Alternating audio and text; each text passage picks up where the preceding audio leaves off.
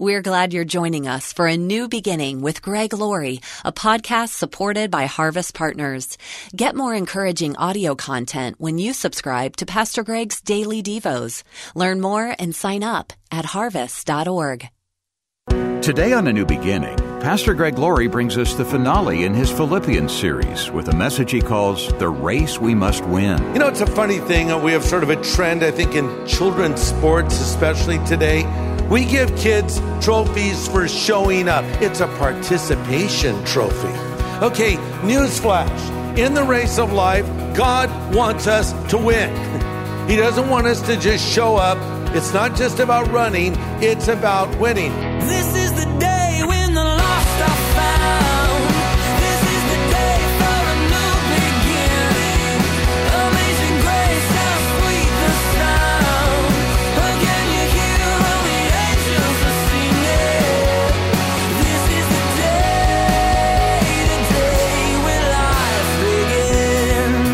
today on A New Beginning, Pastor Greg Laurie focuses on Paul's words in Philippians.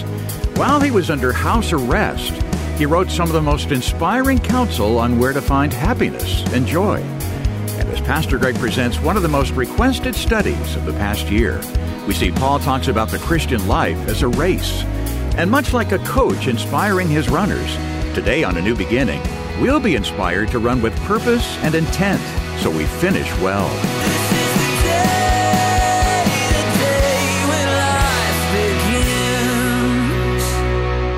You know, ever since I was a little kid, I've always wanted to be an athlete. but the problem was I was never really good at any sport in particular. When I tell you I was the last one picked for the team, I'm not kidding, actually. But I did go out for football when I was in high school. I was a pretty fast runner.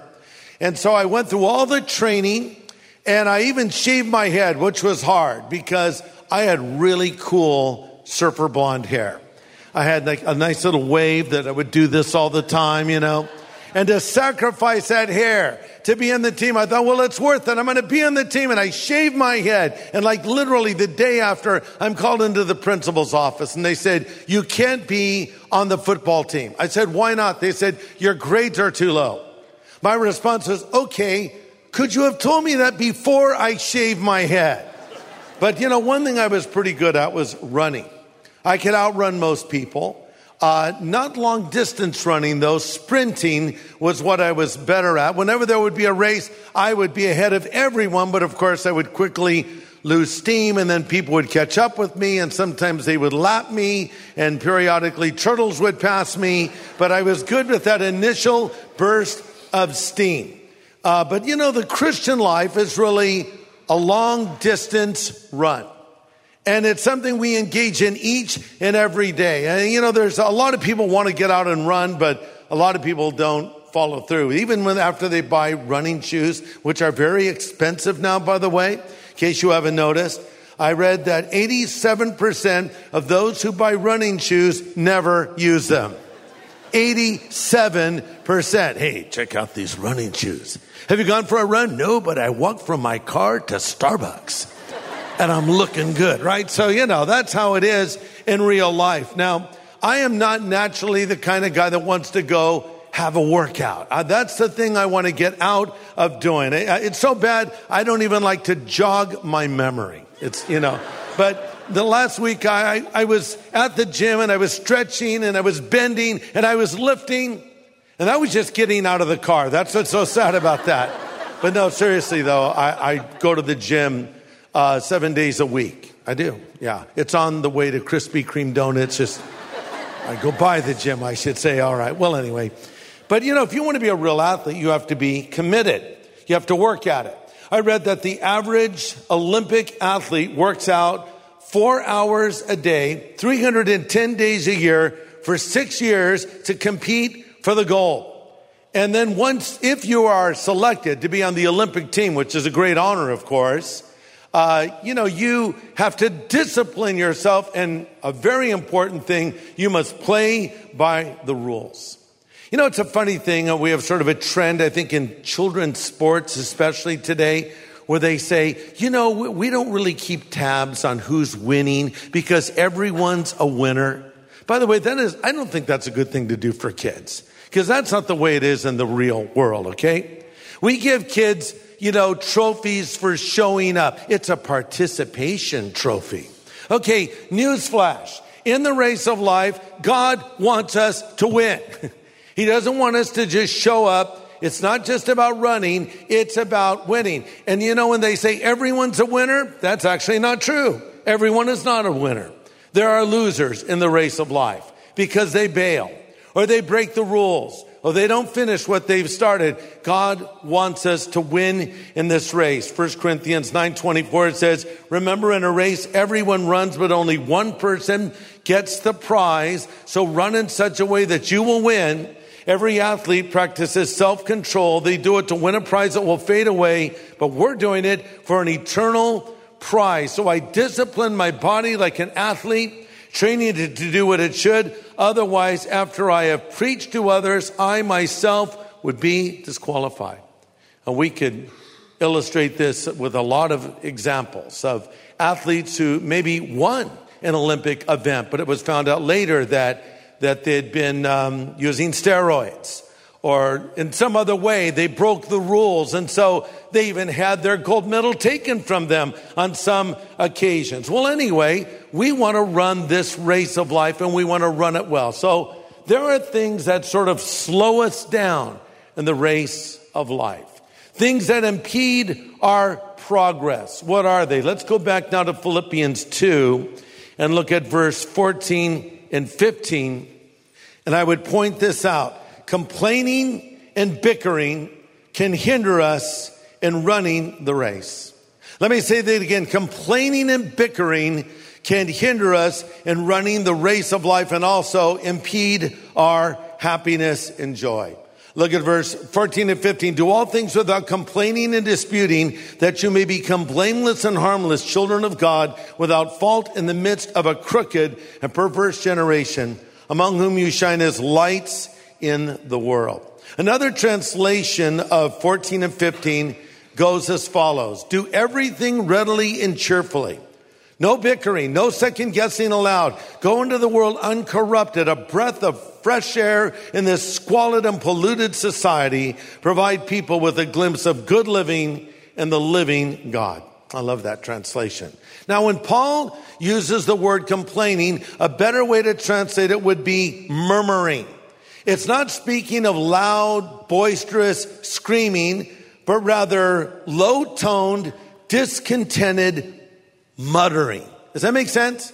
So it's not a person who says, I don't like what's going on. It's more the person who's like this. I don't like what's going on. Do you like, do you like what's going on? I don't agree with that. Do you, do you agree with that? Don't you know, they're always complaining. Sort of like Popeye. Remember Popeye? You ever watch a Popeye cartoon? He's always muttering. what is he saying? No one knows, but he's muttering, right? That, that's the idea here. You know, and that's how some people are. They're always muttering or complaining or, or jumping to conclusions. I'm amazed how people will jump to conclusions. You know, the only exercise some Christians get is running down others and jumping to conclusions. They think they heard something, which maybe they didn't hear at all, or they misinterpreted it. Then they'll build a whole case on that thing that really uh, wasn't even true. And then they'll get angry about it, and this can fester and go on for a long period of time. Don't let that be you. Heard a story of a man who decided to join a monastery and become a monk. And he had to take a vow of silence. And at the end of the year, he would be allowed to appear before the head priest but he could only say two words. So after one year of being in this monastery, the monk said, bed's hard. Another year passes. He meets a head priest and he says, food's cold. After the third year, he comes before the head priest and he says, I quit. The head priest says, well, it's no wonder. Since you've arrived, you've done nothing but complain. but people are like this. And I found that people who like to complain are never happy to keep it to themselves. They kind of want to spread it around, you know? What do you think? If do you agree that, that we should do that? I don't think this is right. And that's just a sort of person they are. But yes, verse 14 says, do all things without disputing. This speaks of arguing An argumentative person is always looking for fault and wrong with others. They're always looking for a verbal fight. Do you know any argumentative people? I do. They're just looking for a thing to get upset about. They just go from conflict to conflict. The Bible is saying, don't be that person. And this is the very opposite, in fact, of what a Christian ought to be. Because 1 Corinthians 13 says, love believes the best of every person. But some people believe the very worst about every person. They think their motives are always wrong and they're second guessing and challenging it. And then we are to also be blameless. Look at verse 15. Be blameless and harmless, children of God, without fault in the midst of a crooked and perverse generation. By the way, the word blameless means to be unblameable. Unblameable. In other words, people can't blame us because we don't do things wrong. It speaks of moral integrity manifesting itself externally. Of course, Jesus modeled this for us. He's able to turn to his accusers in John 8 46 one day and say to them, Can you prove me guilty of any sin? If I'm telling the truth, believe me. Why don't you believe me? In other words, he's saying, Hey, what have I done wrong? What sin have I committed? Well, there was none at all. You say, Well, that was Jesus. Yeah, but what about Daniel the prophet? He was a guy just like us.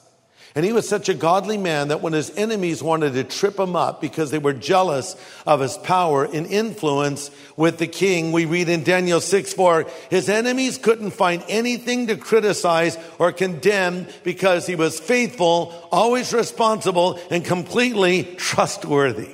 We are to be blameless. And the second word that is used here is be harmless.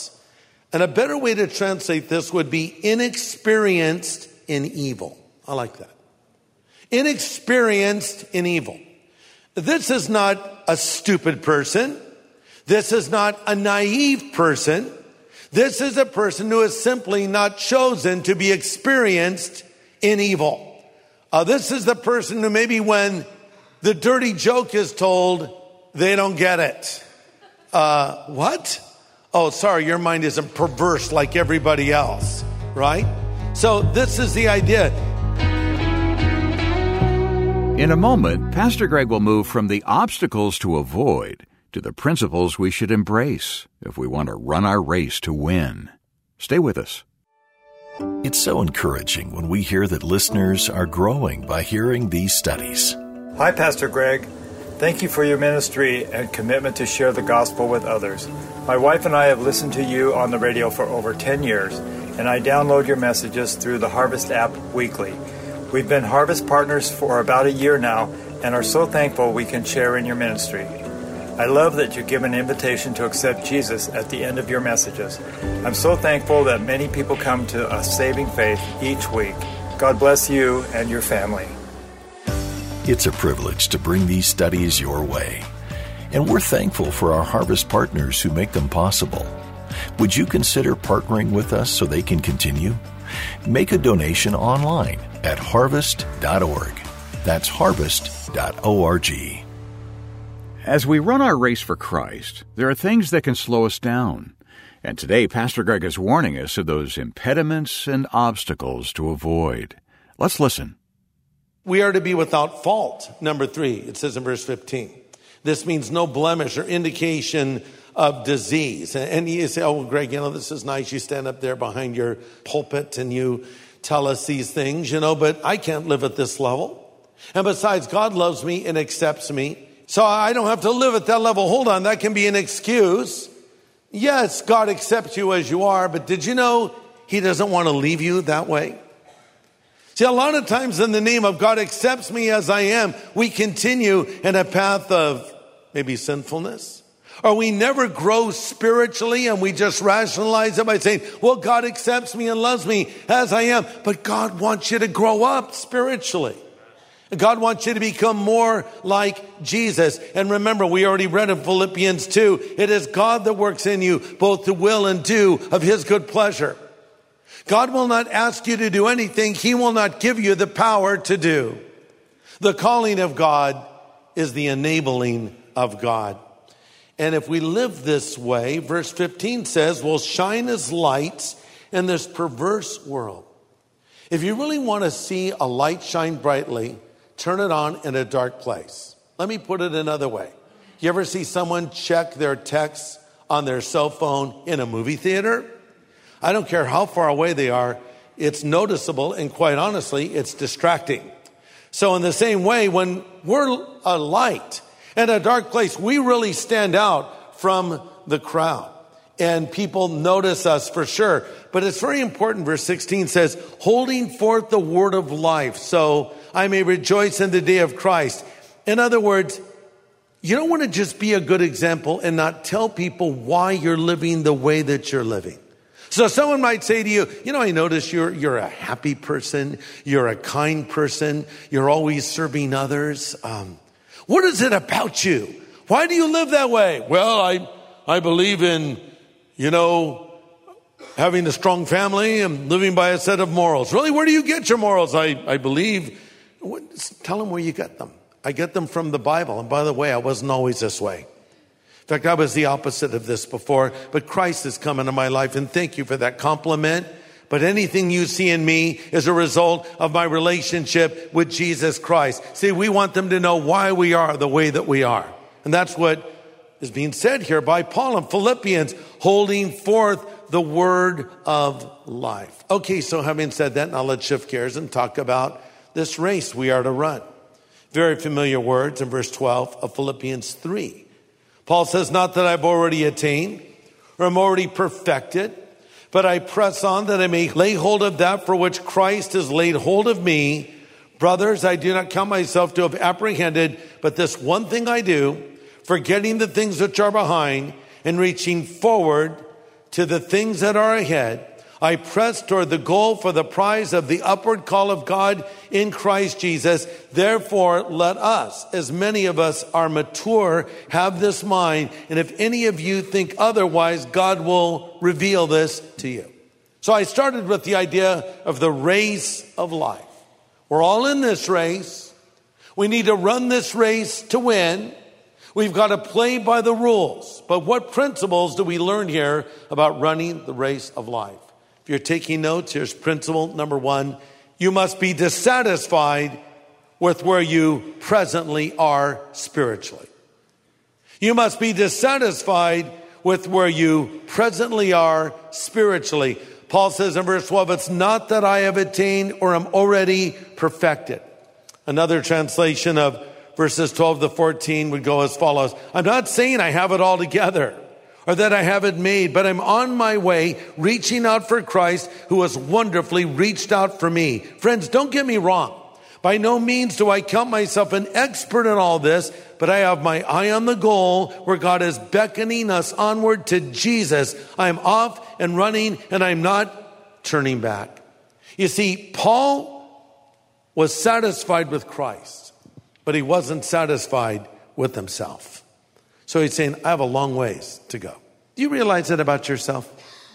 Do you think you have a long ways to go? Or are you thinking, not me, man? I've arrived.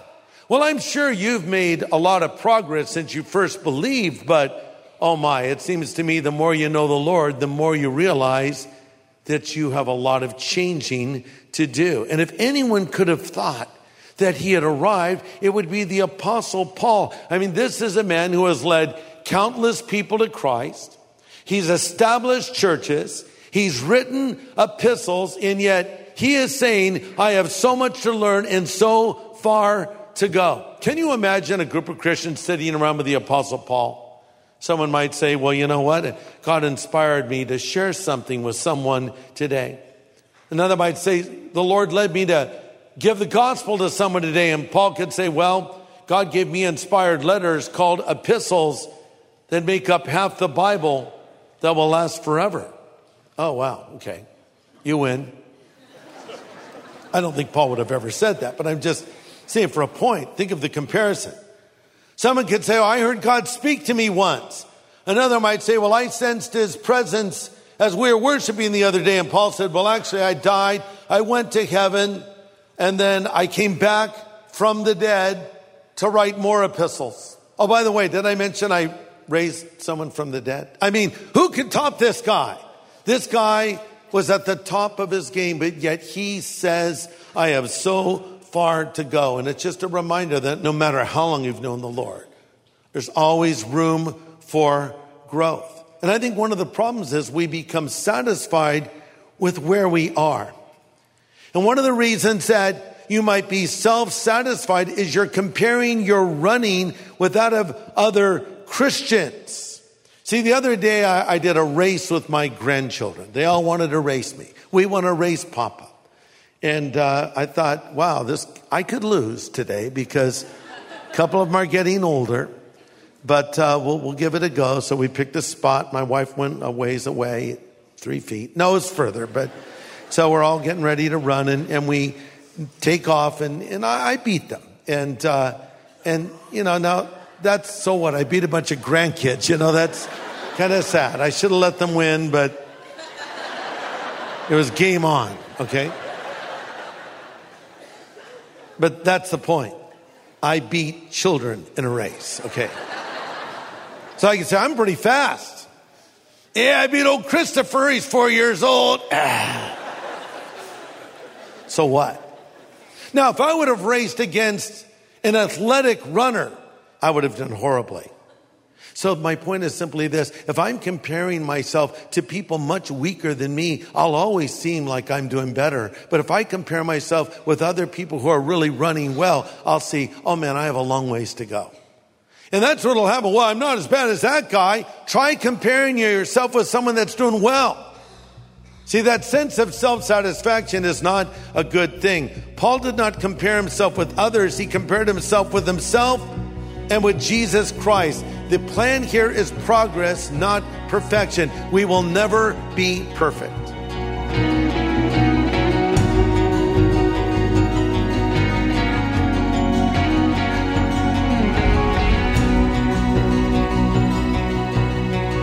Pastor Greg Laurie with important insight on having the right mindset as we run our race for Christ.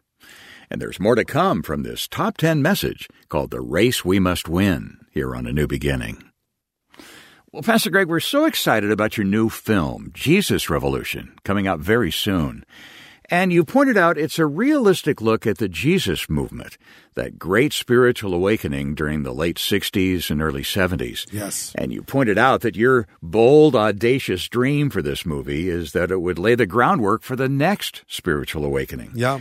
We need it, and the time is right for it. Mm-hmm. Would you say the conditions are similar now as compared to the late 60s and early 70s? Yes, I would. Very similar.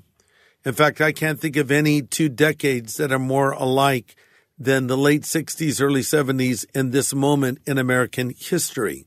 Certainly, I wouldn't say that of the 80s, the 90s, or even the early 2000s, but right now it's so parallel. It's even kind of interesting how certain drugs have made a comeback. Weed is so widespread, marijuana.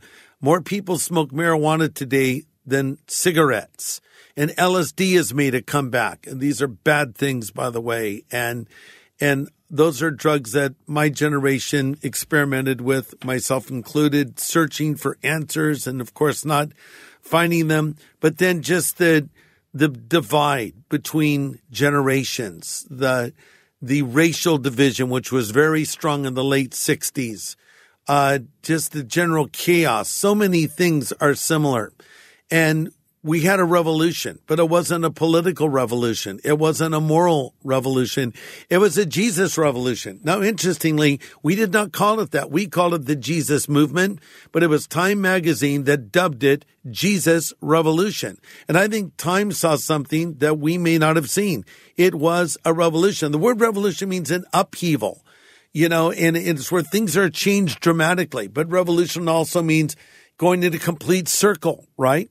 So it was like a returning back to what I believe was New Testament Christianity. And so when I became a Christian in 1970 at the age of 17, I did not know I was in a spiritual awakening. I just went to this church called Calvary Chapel.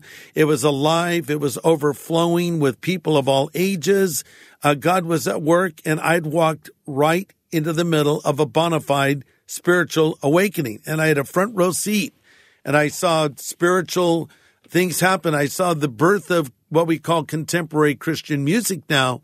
Back then we called it Jesus music. Um, I saw the birth of, of modern praise and worship and a whole new approach to doing church that all is rooted back in those days. And so, wow, I look back and I thank God I was able to be there. And now other people can see what it was like. When you watch this film, Jesus Revolution, you're going to feel in many ways like you're going back in time. And that was our hope. As I spoke with the director, Jon Erwin, you know, I had vivid memories of details. You know, I'm a designer. You know, before I was a preacher, I was an artist. And, and so I remember, I noticed things. I noticed colors and textures and other things. So I, I gave him as much detail as I could. And I tell you, he captured lightning in a bottle. There are scenes in this film where you feel like you're there experiencing it for yourself. It's very interesting when older people watch this movie. It's sort of a flashback, to use a 60s term.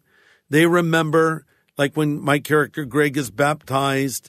Uh, I think I see people get tears in their eyes. They're reflecting back on their own conversion. But when young people watch it, it's an entirely different experience. It's almost as though they're experiencing it themselves now in real time. So I think this movie is going to reach people of all ages. And I'm hoping that young people are impacted and I'm hoping that they'll see it and say, we want this to happen in our generation. We want our own Jesus movement. And in this film, played a role in that, we would be so excited. You know, it's been said the fame of revival spreads the flame of revival. Mm-hmm. So this is a revival story. And our hope and prayer is that it's not just a film, but that it creates a movement, that it moves people toward God and inspires a generation of younger people to pray for their own Jesus revolution. Yeah, yeah, that's right. It's something we can all use as a tool to help bring friends and loved ones face to face with the hope of the gospel. We hope you'll plan to see Jesus Revolution when it premieres the third week of February. It has the gospel message built right in. And we also hope you'll pray that God uses this as an instrument to bring many people to Him. And we hope you'll partner with us to keep spreading the good news in creative ways such as this. If you can invest in this work right now, we'd like to send you Pastor Greg's book called Jesus Revolution. Read it before you see the film. It obviously goes into much more detail. And it would be our privilege to send this to you as a thank you gift for your donation. So call us anytime at 1 800 821 3300. That's 1 800 821 3300. Or write A New Beginning, Box 4000. Riverside, California 92514, or go online to harvest.org. Well, next time, Pastor Greg brings us more great encouragement from his message, The Race We Must Win. Join us here on A New Beginning with pastor and Bible teacher Greg Laurie.